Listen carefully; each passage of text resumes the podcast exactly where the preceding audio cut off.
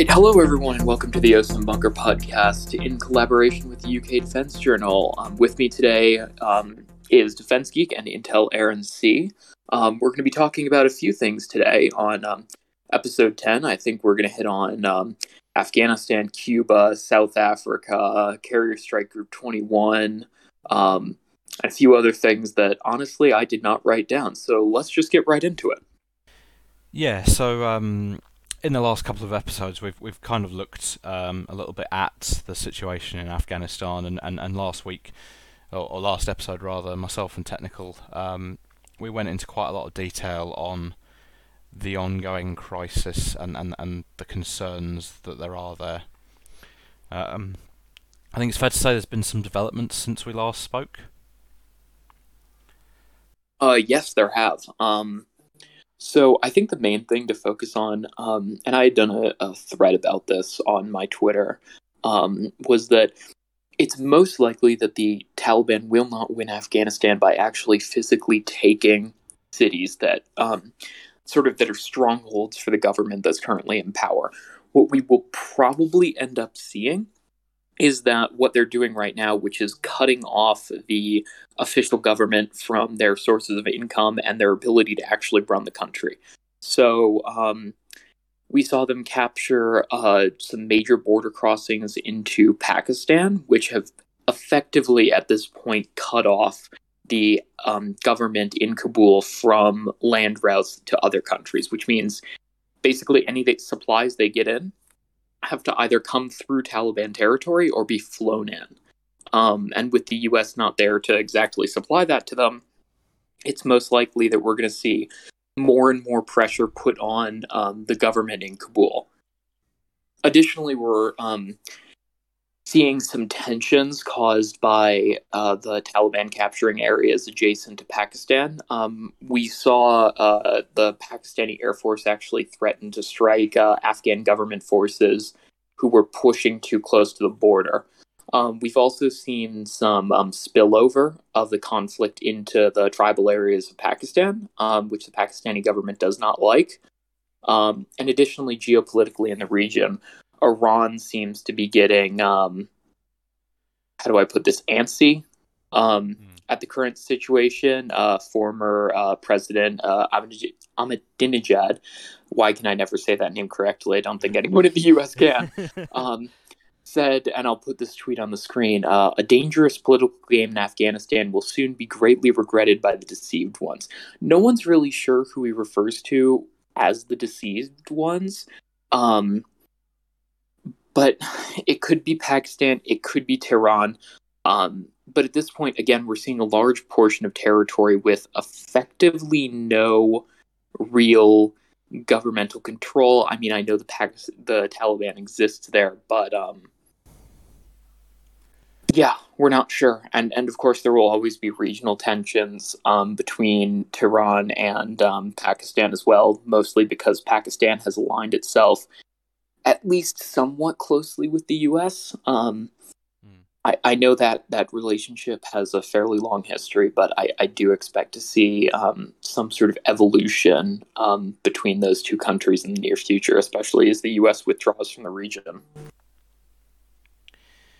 Yeah, and this this threat that uh, Pakistan has made to towards the Afghan forces, um, it's quite a surprise, really. I think, um, considering it's when when when the when when the threat was initially made, it was very much um, Pakistan saying, "Yeah, we don't want you operating anywhere near our border," but it, it, it's showing a very clear commitment from the Pakistani government to supporting the Taliban. And yes, which we definitely, as we talked about in our last episode, we weren't exactly sure what Pakistan was going to do because of their relationship with the Taliban in the first place. Mm. And I think it's going to be interesting to see, as you say, um, Pakistan and the US do have a relationship of sorts, and if Pakistan is now very strongly taking sides with the Taliban as the US withdraws, I wonder if we will see a shift in the US relationship with Pakistan, or whether the US is just going to accept that you know, a friend of its friend is its enemy. If that makes sense. At least the current administration has sort of separated um, its existence um, with the existence of the Taliban um, and the Afghan government. So I think right now the the current U.S. position is to sort of distance itself from all parties, um, and basically just protect their assets in Kabul, and that that's effectively it. So we might not exactly see that much. Um, how do I put this? Tension between the three parties, um, just as the U.S. removes itself. Hmm.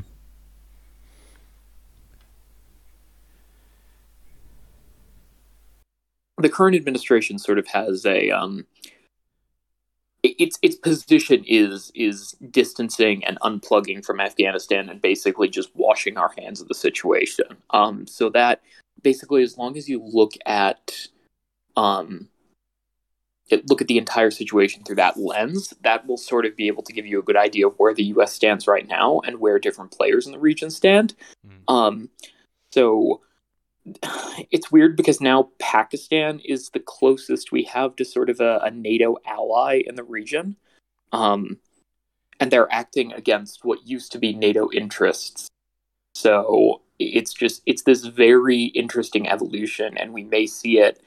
Uh, we may see the conflict completely change in nature as well, especially as um, Iran also looks to get involved as the security situation devolves on their eastern border. Yeah, and and I don't know if I said this last episode, but it is worth remembering that the conflict in Afghanistan is not just the last 20 years with NATO and the US being heavily involved. The war in Afghanistan has been going on for well over 40 years at this point.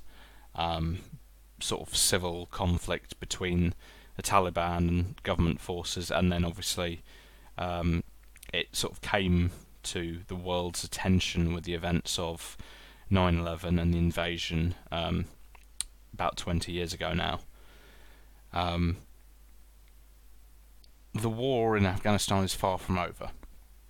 Just because the US and NATO withdraw doesn't mean that things are going to settle down. We've, you know, like we said, we we've talked about that uh, last episode, um, and I think we're we're starting to see now sort of a, a, a, rough idea of what the future for Afghanistan looks like. And as we say, you know, graveyard of empires. Yeah, and, and, and we're seeing obviously Pakistan get involved and Iran, um, and obviously the Taliban is, is going from strength to strength.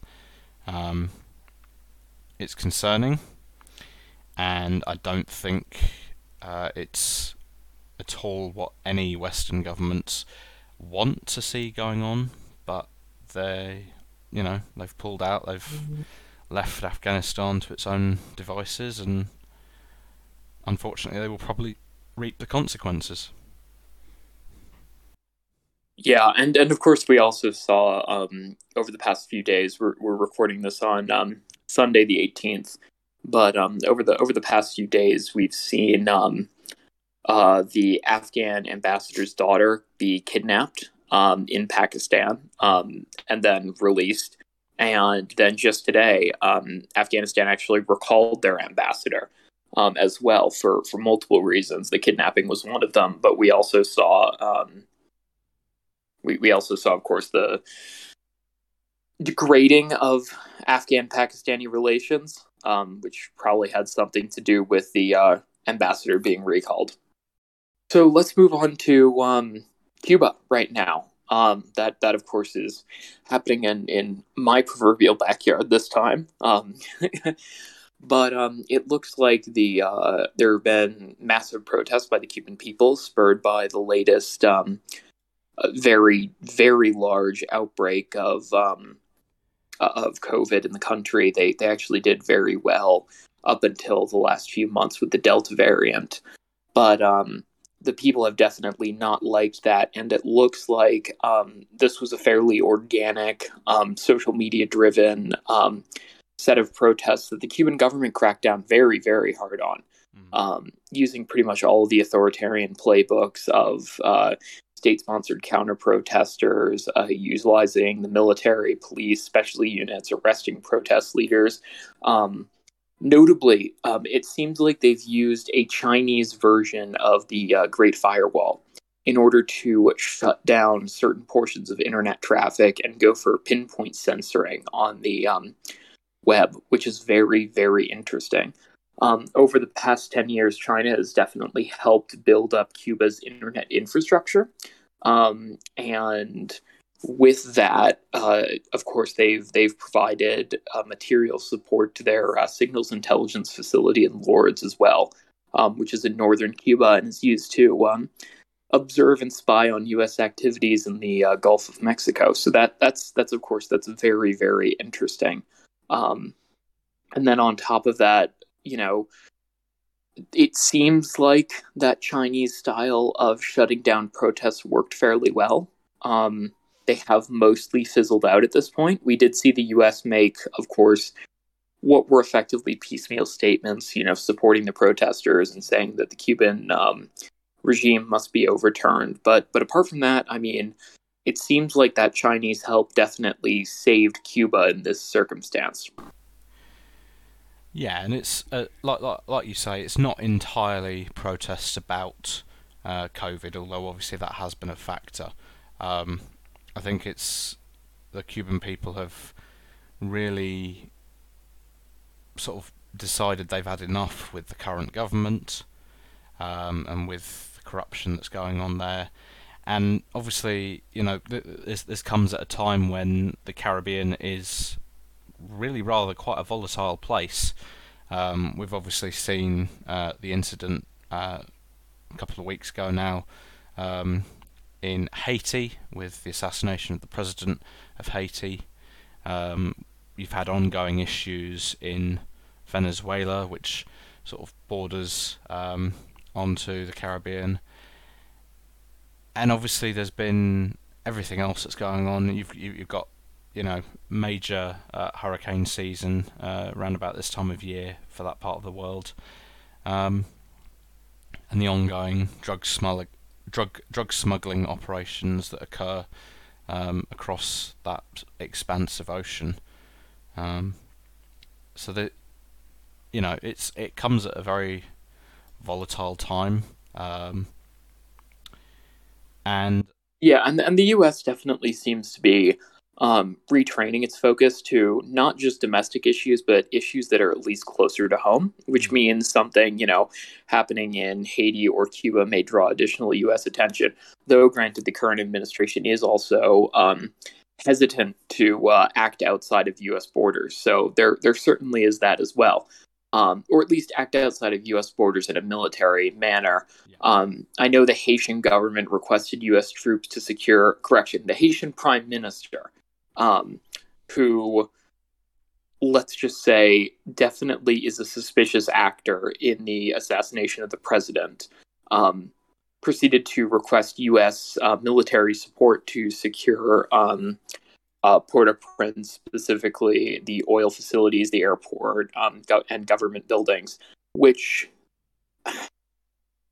he definitely was trying to use the U.S. to legitimize his um, claim and legitimize his takeover using emergency powers as well. So we're definitely that was probably a conversation that was had inside the White House, and most likely the reason the that the U.S. hasn't deployed troops there is because it would be seen as effectively supporting this, you know, emergency takeover of power, and and it would have been um, effectively the the prime minister of Haiti using U.S. troops as as mercenaries per se.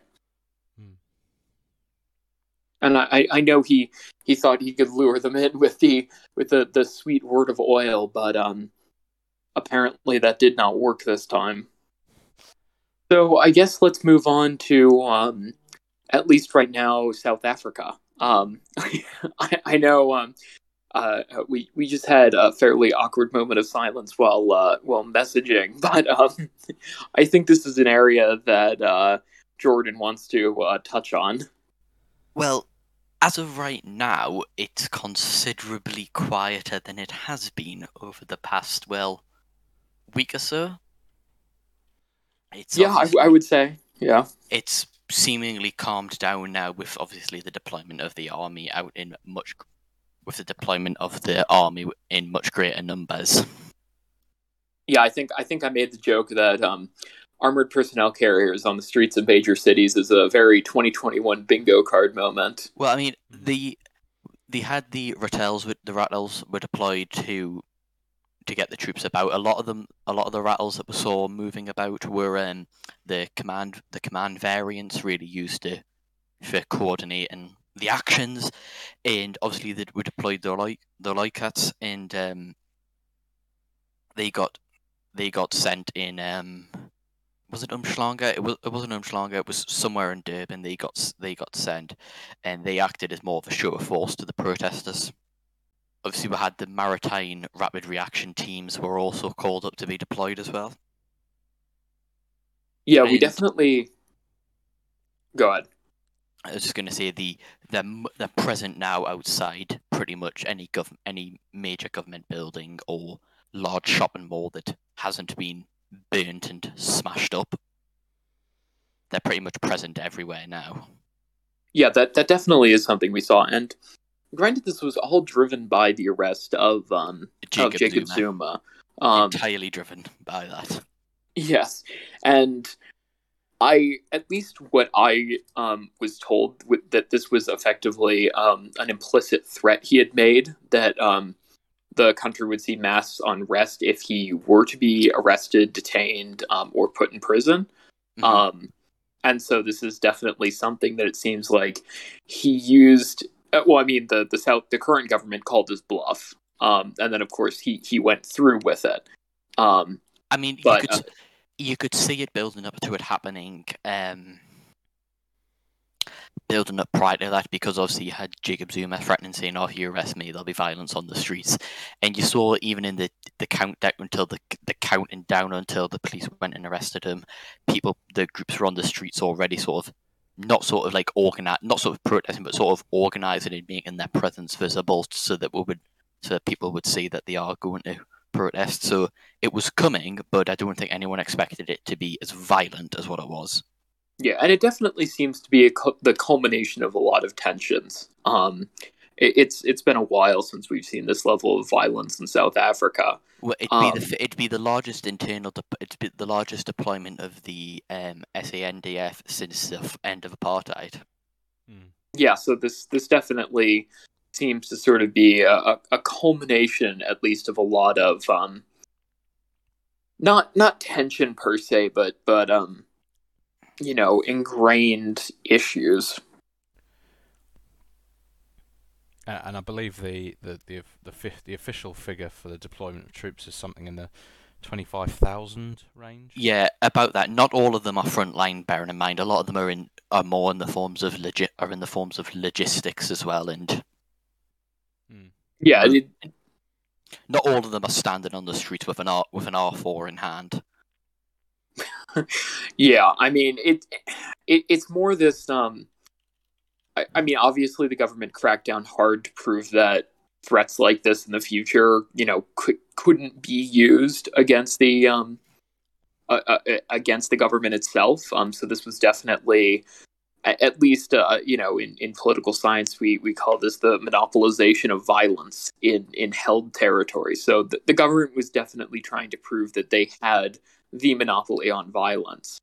Um, and, and, and just to just to act as a demonstration to people who wanted to do this in the future as as a means to to cause issues, not just the protesters themselves, but people who you know lead the protesters and drive the unrest in the first place.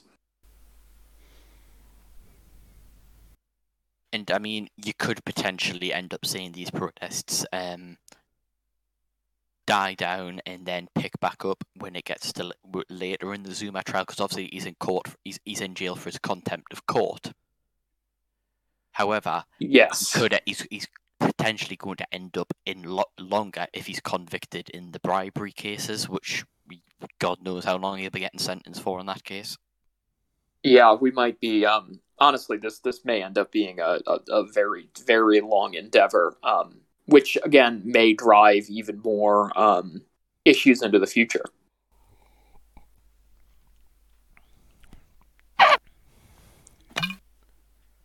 But I mean, for the most part, like the, the, the, the army deployment, it's not as such a deployment it's not so much the army taking control. It's basically they're deployed in an assistance role to the police service. Hmm. They're not so, they're not sort of in control of the situation. They're there to assist the police and provide more, just multiply the numbers. Yeah, it's, it's sort of like how the, the National Guard is deployed in the U.S. Um, with some frontline service, but but mostly in, in support uh, of the police and to, to relieve some duties that the police would normally be taking care of, um, and and you know protecting high risk installations as well. Mm-hmm.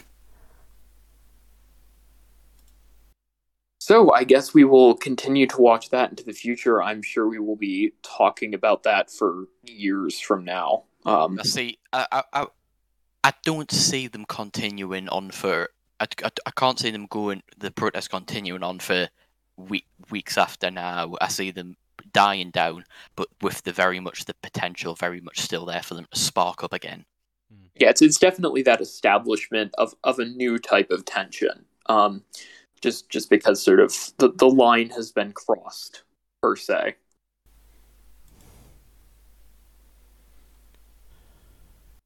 So I guess um, let's move on to Carrier Strike Group, group 21.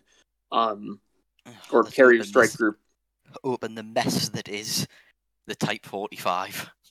Oh God! Or I I guess we are we are entitled to talk about uh, uh the drag or not the dragon first. Um, Yeah, sorry, it's- it's- go ahead. It's not. It's not the dragon. That's my fault. Um, yeah. So um, obviously we've we've had the news this week that uh, HMS Diamond, um, one of the Type 45 destroyers assigned to the Carrier Strike Group, um, has obviously suffered some sort of major uh, engineering malfunction, um, which has necessitated her breaking away from the Carrier Strike Group and. And reportedly is due to arrive either tonight or early tomorrow uh, in the Italian port of Taranto, um, where she will undergo what sounds like a fairly major overhaul. Um, I think you could probably tell us more about it, Jordan. Well, it seems like it's going to have to go under a significant overhaul of the issues because it looks it spent a number of time. It was, I think it was, was it Souda Bay when they first sort of detected the problems in it? Want the group passed through the Suez and they stayed behind again. yeah, I, I so- believed it. It stayed back behind in the Mediterranean. Yeah. So there's opening, there's that issue. It's going to go into go in Taranto, and I mean, I'd expect, i.e., tonight, tomorrow morning, for an R, for the RAF to be flying a C-17 out or an A400 with the parts to get it replaced, because it doesn't exactly sound like a simple or a quick fix at this stage. potentially um, with the level of repairs we, we may see multiple aircraft flying in um, uh, currently chris cavas is reporting um, this is 30 minutes ago as of right now um, that it looks like they're going to be swapping out one of the w wr21 gas turbines um, which would be a, a, a fairly major job I would, Um, ex- I would expect because the the rest of the groups in Duqm in Oman right now, docked there. I would expect the defend the um the destroyer to rejoin before it sails around India, because that marks a whole nother stage of the deployment, and I don't think they'd want to be on a whole nother stage of the deployment without that vessel. Yes, yes. Um, it, I mean, this obviously um, demonstrates the importance of NATO access to NATO facilities um, in peacetime and in wartime. Um, actually, sailing HMS Diamond back to the UK for a repair like this would be incredibly difficult. Um, and It's and uh, I was going Uh, say of it course- highlights the importance of a carrier strike group of the the, mul- the multinational carrier strike groups, which are a fundamental part of NATO. If you look at any US carrier strike group, there's always in it. There's usually always a NATO ally involved in it. Yeah. And I'm, I'm sure if there's a longer term issue with the diamond and it, it has to depart um, for some sort of longer overhaul, um, the U.S. would be very willing to um, re- replace it with a Burke um, that's currently deployed into um, the Indian Ocean. I believe there are several currently right now operating in the region yeah. that that could be redeployed quickly. Um, yeah. And it, I mean, it would it would be disappointing, of course, but but something that obviously can be dealt with. Yeah, and unfortunately, this issue with uh, HMS Diamond is is not much of a surprise. Um, it's been a fairly public uh, issue with the Type 45 destroyer that it has had engine troubles over the years. Um, now, the class did go through a refit of sorts a few years ago to try and rectify the the major problems with the engines. Um, for those of you who don't remember, uh, for a long while the engines struggled to deal with uh, hot climates and were constantly breaking down when the ships were deployed to the Persian Gulf region. Um, as I say, there, there was a refit that was un- undertaken on the class, and that supposedly fixed most of those issues. Um, but clearly, the fact that HMS Diamond has had to drop out and go back to Taranto for uh, this overhaul shows that there there are still issues with the class. Um, hopefully, those issues will be rectified. Hopefully, it's a design flaw that will not be copied across to the future Type 83s um, when they eventually uh, begin construction. Because um, unfortunately, it, it, it does take one of the more capable surface combatants that the Royal Navy has built in the last 40 years, and it, it does give it a very, very bad reputation, unfortunately. it's they're they're they're such capable vessels. I.e., they're some of the they're some of the best destroyers in the world. It's just this persistent problem, just the unreliability, the reliability question, just always worries you. Yeah, and and it doesn't. I'm I'm getting getting getting uh certain PTSD from the uh, littoral combat ship program. Um, which if if you say engine problems around that, well, uh, the entire the, the entire uh, uh, fleet is getting retired early, very early, in fact, um, just due to the massive amount of just inherent design problems and, and issues with the engines and the operation of the vessels themselves. If there's which... ever one way to squander money up the wall, that was it. Hmm. Yeah, that that was a um, that that was bad on on a number of different levels from from procurement to to government intervention to operation to just at every level there were issues. Um, and then of course uh, carrier strike group 21 is now in oman after operating for a period of time with um, uh, multiple U.S. ships, including uh, the USS Ronald Reagan and the uh, USS Iwo Jima. I actually had made the comment that, uh, funny enough, in that in that three ship uh, pairing, the the only one operating uh, Harriers was the U.S. ship um, mm-hmm. which which of course is is is sort of sad to see. But but of course those are those are going to be replaced soon as well by 2025 with F-35s as well. So obviously so, after we finish up after the group leaves to come, there's various split offs are due to take place. I don't know which vessels are going, but one's due to go up into the one vessel's due to go into the Persian Gulf. Um, there's a bit of an exercise off the north northwest coast of India going up there, and one vessel and a vessel is due to head south down past Somalia, past Tanzania, through the Seychelles, and past Diego Garcia, and meet back up with the group off the coast of Sri Lanka.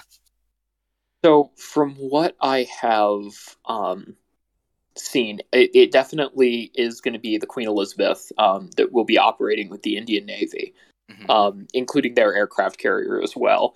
Um, so two ski jump ships uh, operating in the same area area at the same time. One with uh, Russian made aircraft and, and one with um, U.S. and, and UK built aircraft. So that's definitely going to be um, definitely a moment at least. Um, certainly, I know Britain has been marketing its role in India for a while now, along with the U.S. Sort of trying to bring India from that um, very very neutral um, uh, uh, outside sort of the the um, the whole uh, NATO Russia situation into one where it's more friendly with NATO and especially the US and the UK. Um, so that's definitely going to be a big thing to see in the first place. Hmm. So and then that's so that's what we do there. So again, don't know which one's going to go up into the Persian Gulf. Probably a Type 45 or a Type 23 to meet up with H, maybe meet up with HMS Montrose, which is already deployed there. Yeah, I mean, given that one of the Type 45s from the group has now obviously been pulled from the task group for repairs, I would imagine that they will want to keep the other Type 45 fairly close to the carrier. Um, so Yeah. I imagine that regardless of what the plan was before, it's likely either to be uh, the Burke class destroyer uh, from the US or one of the Type 23 frigates uh, that probably end up going into the Persian Gulf. I, Um, I think It'll most- it'll be likely to see the Type 23 instead of a Burke.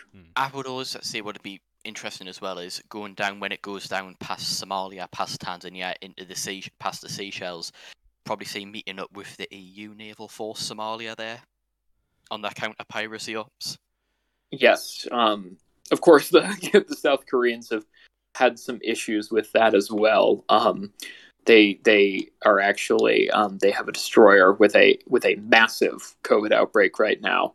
Um, I believe it's something like uh, let me just double check the numbers here. Um, it's over ninety now. Um, sailors who have tested positive um, for uh, COVID at this point. Um, and so we're we're they're probably going to see an entire crew rotation. Um, so that that's definitely caused them a bunch of issues, and then it com- comes back to the issue of um, of of course COVID affecting the ability of a lot of nations to do interoperability and um, to to actually operate in the first place, especially far from home. Yeah. Um, especially countries with low vaccination rates um, outside of their own um, home ports, and and on a on a ship as well. Uh, of course, if you get one case of COVID, that is very very bad. Um, just due to the, I mean, living conditions on a ship, you have you know, twelve plus men um, bunking in the same room, um, and it just it, COVID would run through like wildfire, and that's that's what we've seen. Could talk a bit about Russia's new unknown fifth gen fighter that's just made a random Ooh. appearance out of nowhere.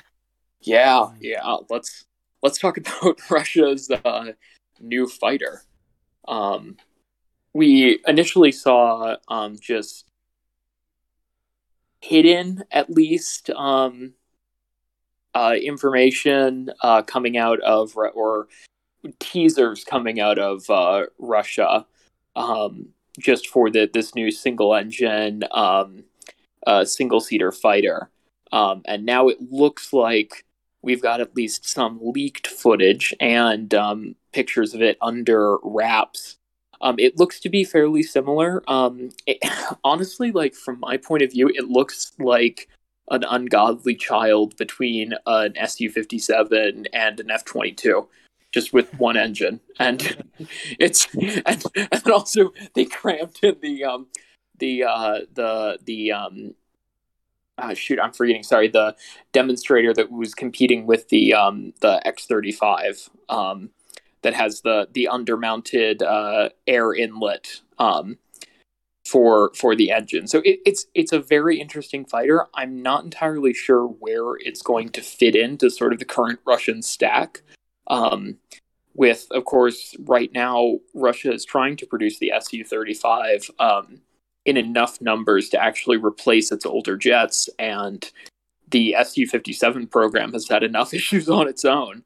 Um, without export customers and, and just with slow production i'm just i'm not sure exactly where this fits into their their stack Yeah, and it's it's interesting because obviously we we do now have these images of the mock-up, um, and uh, worth just noting that the mock-up uh, has a tail number of uh, Romeo Foxtrot treble zero seven five. Um, at the time of recording, we don't know who the company responsible for the design is. Uh, we don't know what the designation for the type is going to be.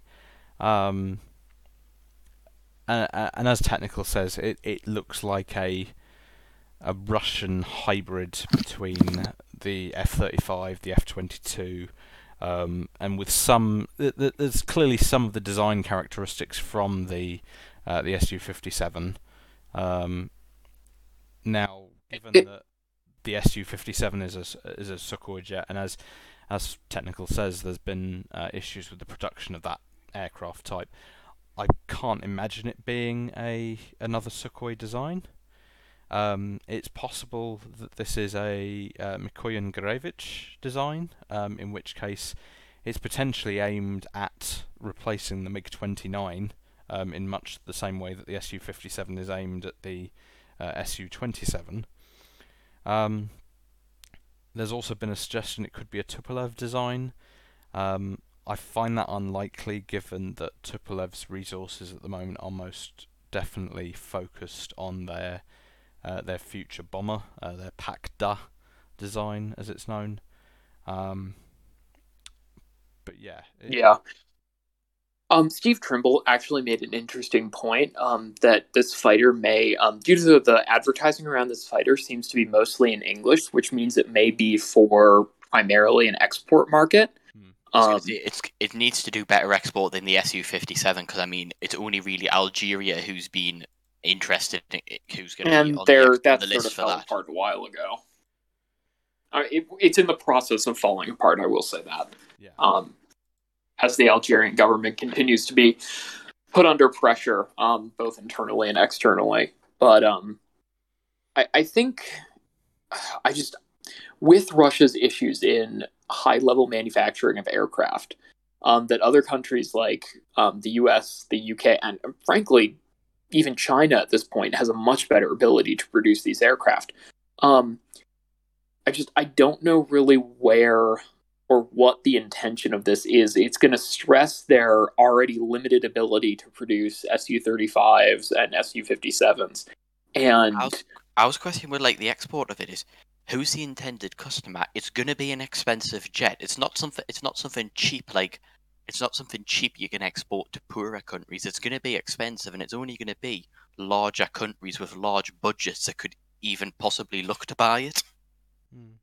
I mean, maybe this is ma- aimed mostly at India, but we, we've already seen issues India had with the, the Russian proposals to sell the Su uh, 57 to them. So I, I, I honestly, I just, I, it's sort of baffling where this fits in.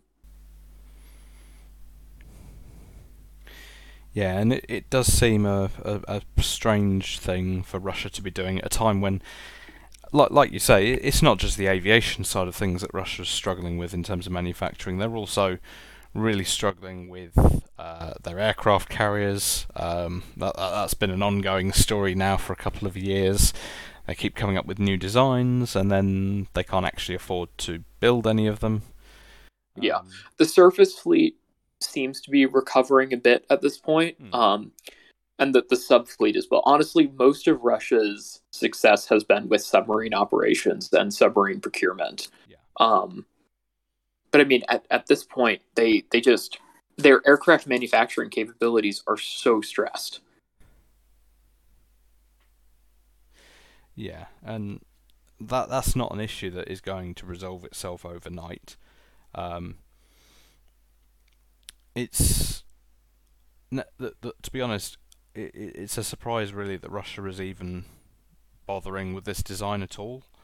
Um, obviously, at the minute we are seeing China is kind of also manufacturing its own sort of twin engine and single engine uh, designs for fifth generation fighters. You've got obviously the the uh, the J20, which is their sort of concept for an F-22 style jet, and then they've also got the FC-31, which is a smaller jet, sort of similar size and capability to the F-35. Well, and and to whatever the new Russian jet ends up being, the yeah. the FC-31 looks very similar and very similar at least in from what we've seen so far, and this is honestly a lot of speculation involved as well, capabilities wise, and the Chinese have a better ability to actually, you know, produce the jet in the first place. Yeah.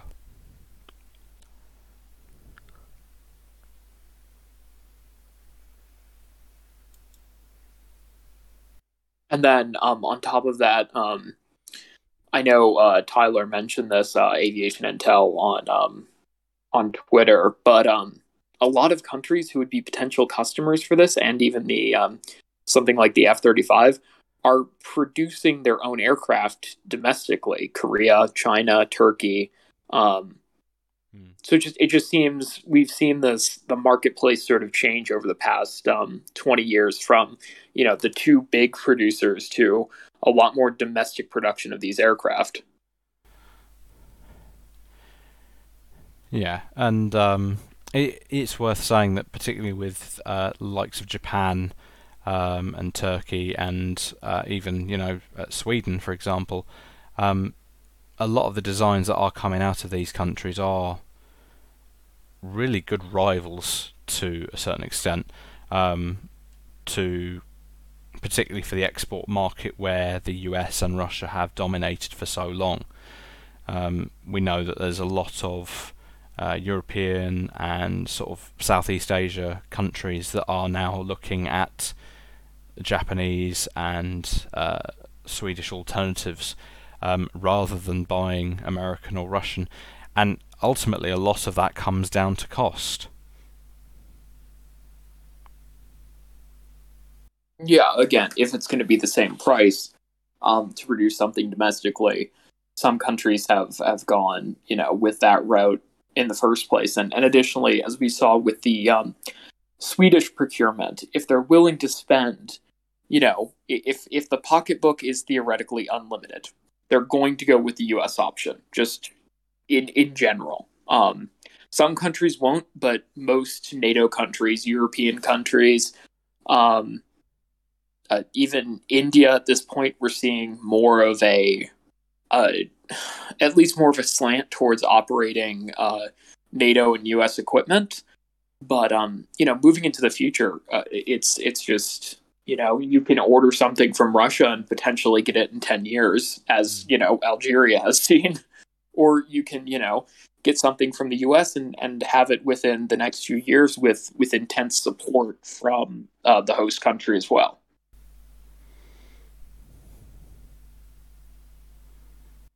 The only the only condition is that the U.S. gets to install, you know, a kill switch in every aircraft. Yeah, that's only a rumor.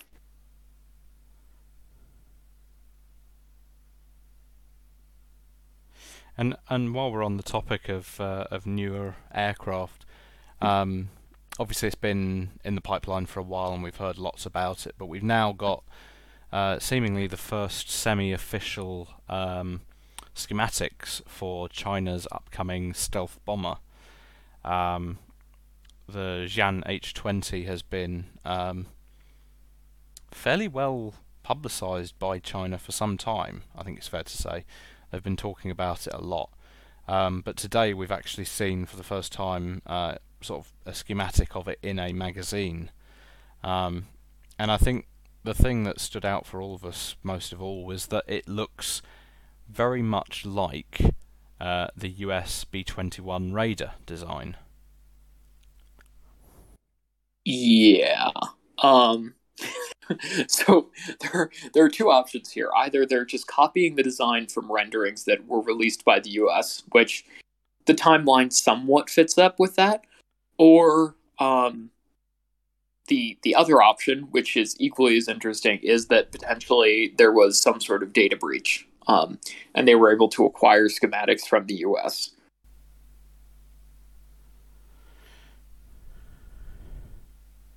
And I think it's fair to say that, regardless of which case it is, um, it's got to be something of concern to the US and to NATO, um, because it looks an incredibly potent design.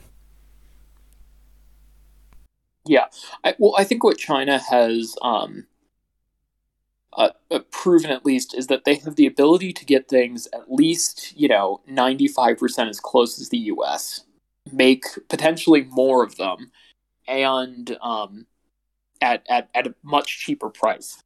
Um, which which of course is you know somewhat concerning as well.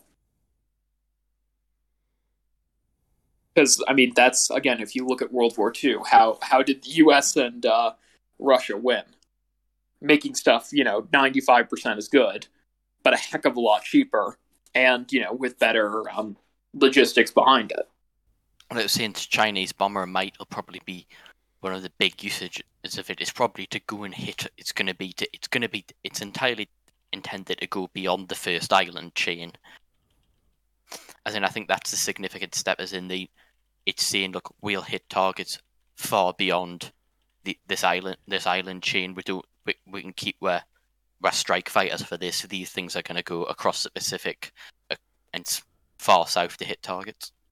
Yeah, because of course the first island chain is fairly well covered with relatively, you know, uninterceptable large quantities of short range ballistic missiles. Um, and, and longer range operations using stealth aircraft, obviously, you know, that's that's not really meant for the first island chain. It also might be meant um, as a threat to countries to the south and to the and to the west. Um, like you know India, which we've seen a lot of tensions between them and China over the um, over over the past few years. Um, so again, I mean, you can't just look at China has a lot of neighbors. It's unfriendly with some of them. It's friendly with others. Um, and they have a lot of their own domestic politics, procurement stuff, and it, there, there's a lot of stuff that we don't know. I think that's that's sort of a caveat we should probably put at the bottom of the description of every show. Um, we, we aren't geniuses. There's some stuff we're familiar with, but there's a lot we don't know, and you know, a lot of the stuff that we do is is make educated guesses, um, and and rely on the work and the commentary of other people who know more than us. Um, and so with stuff like um, the, the the new Chinese uh, aviation, all of them, all the new Chinese projects, um, there's of course a lot of stuff that, that we aren't privy to and that, that we just don't have the information about. And so we just we have to make those guesses. I mean we can make educated guesses but there's a lot of stuff you know who is the same dad? What what do they what message are they trying to say? Is this for a domestic audience or is this aimed at an international audience? Um, and so that's sort of something that we we have to balance it at, at all times at least dealing with this. So sorry, just pulling up some stuff that I had saved. Um, so tensions continue to increase between Egypt, Sudan, and Ethiopia as um, the Ethiopian Renaissance Dam, Dam, project continues to go ahead, and the filling process um, has started. Uh, President Sisi of Egypt uh, affirmed Egypt's right to preserve its water security and its historical right to the waters of the Nile. Um, there definitely seems to be a lot of tension um, between uh, Egypt and Ethiopia over this issue, um, as as this effectively gives Ethiopia control over you know the water supply in the Nile, which is again essential to the existence of both Ethiopia and or Ethiopia, Egypt, and Sudan. So that that fight will continue into the future. Um, domestically inside the US, um, the National Guard is about two weeks away from um, shutting down operations.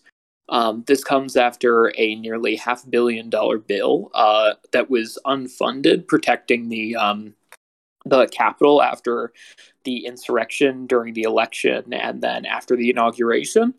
Um, this would actually affect a lot of things, including um, uh, both promotions, pay, pre deployment training, um, uh, regular training activities, school activity. Um, in the US, a lot of promotions involve rigorous uh, classwork as well and training activity, which the um, National Guard will not be able to run um, in September, August, um, I believe October and November. So that would be a significant uh, risk.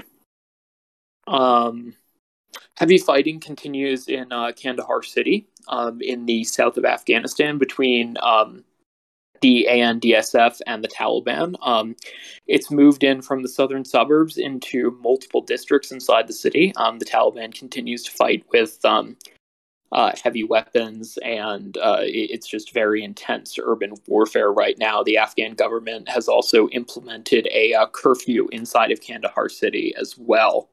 Um, and then I think we're all probably need to um, comment on this one, but straight from the UK Defence Journal, a uh, gamer identifying as a Challenger 2 commander has posted a classified document online in order to improve the accuracy of the game War Thunder, I mean, which we all play.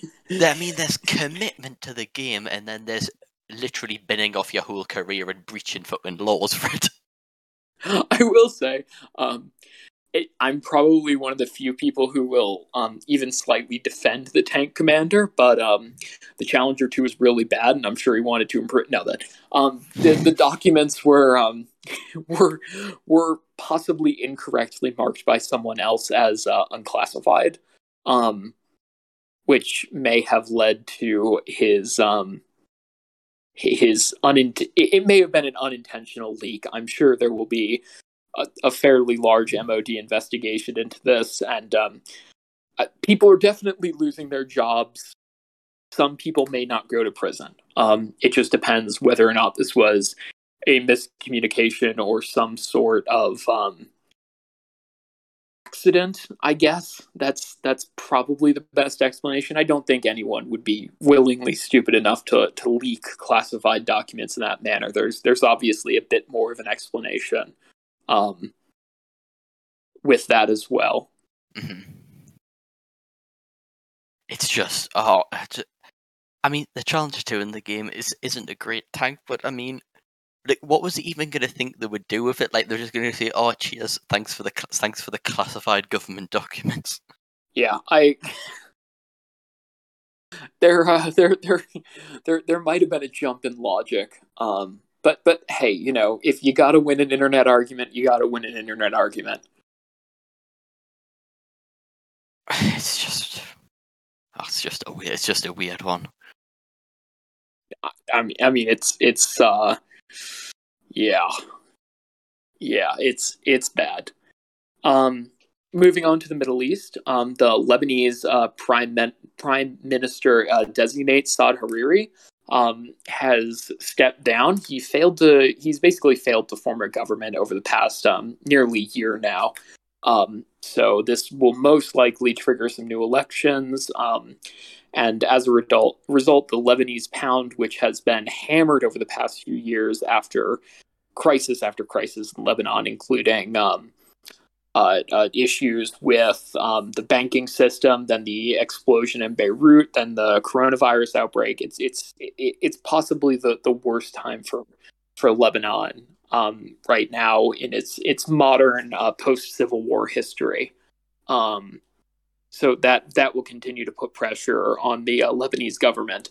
I, I did talk with an expert um, on Lebanon and Lebanese Israeli relations, even though um, Hamas is a and Hezbollah is very large power inside of Lebanon, they will most likely avoid taking over in order to not be responsible for the massive domestic issues right now. Um, just the, the domestic issues are so huge that no one no one really wants to be in charge of them. Um, so so we'll most likely see this continue to just be a, a cycle of uh, civil unrest and um, and and various governmental unrest as well. Um, I think the last thing I should I should probably hit on is um, uh, it, has been revealed um, that the Iranian government um, uh, plotted to kidnap an American journalist inside of America. Um, they sent uh, private detectives and Iranian agents to uh, the U.S um, in order to surveil and come up with a plan to um, to actually kidnap this journalist. Um, the they were stopped and arrested by the FBI, but this certainly um, demonstrates Iran's willingness to target people who who cause them issues. They also um, conducted at least surveillance operations in Canada, the UK, the UAE, um, and some other countries that were not mentioned as well in the indictment. Um, they hired local private investigators to photograph entrances of homes, to follow family members, and to monitor their contracts. So that's something that's definitely a, a bit concerning to us as well. And I think that's it for the news stories that I've highlighted. Did anyone else want to comment as well? I think that's pretty much everything. I think we've talked about every, everything significant. I think there was that's happened uh, in the just one other in story, if uh, if you don't mind my adding. Um, Russia has announced uh, this evening that the uh, their domestic intelligence agency, the FSB, has foiled an Islamic terrorist plot uh, to target Moscow. Um, Now I don't know any of the details of that, but um, it's worth saying that particularly in the last sort of four or five years when Europe was being hit by terrorist attack after terrorist attack, Russia was not exempt from that. I think I think it's fair to say there was a few uh, sort of notable attacks, mainly against um, train networks in a couple of major Russian cities. Um, and so for Russia to, to turn around and, and, and again say that they've foiled yet another attack, um, I, I just think that's quite interesting, uh, particularly in light of Russia's current involvement in Syria and, and elsewhere. Yeah, and, and of course they've had historic issues um, uh, with terrorism ever since the uh, Chechen War started, um, and even even slightly before that. Um, and that's that's that's something that, not to say we expected per se, but but it's it it it's historically um, a, a thing that we've seen. So thank you so much for um, listening, and we hope the next two weeks are, are a bit more quiet so we can get some rest. Oh no, he's used the Q word. oh, we're doomed. Sorry. Go go to your bomb shelters. Yeah, thank you very much for listening, everyone, and uh, we will catch you again in two weeks' time.